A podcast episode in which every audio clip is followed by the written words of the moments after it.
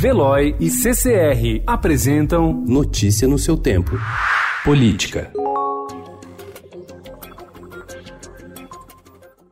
Em discordância com o presidente do Supremo Tribunal Federal Dias Toffoli, a maioria dos ministros da corte sinalizou que pretende retirar a Unidade de Inteligência Financeira, antigo COAF, do julgamento sobre a necessidade de autorização judicial para o compartilhamento de dados sigilosos entre órgãos de controle e o Ministério Público. Logo, o debate deve ficar restrito apenas à necessidade de anuência de um juiz para que investigadores tenham acesso à informação da Receita Federal.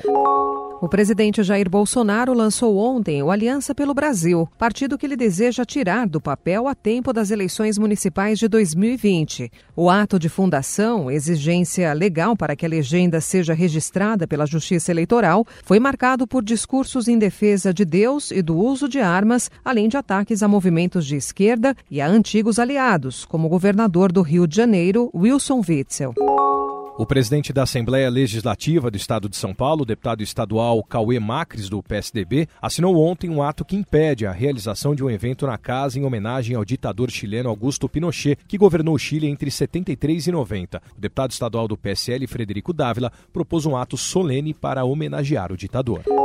O presidente do Senado, Davi Alcolumbre, costurou ontem um acordo para priorizar o andamento na Câmara da proposta de emenda à Constituição que autoriza a execução de pena de condenados em segunda instância, em detrimento ao projeto de lei sobre o mesmo assunto que tramita no Senado.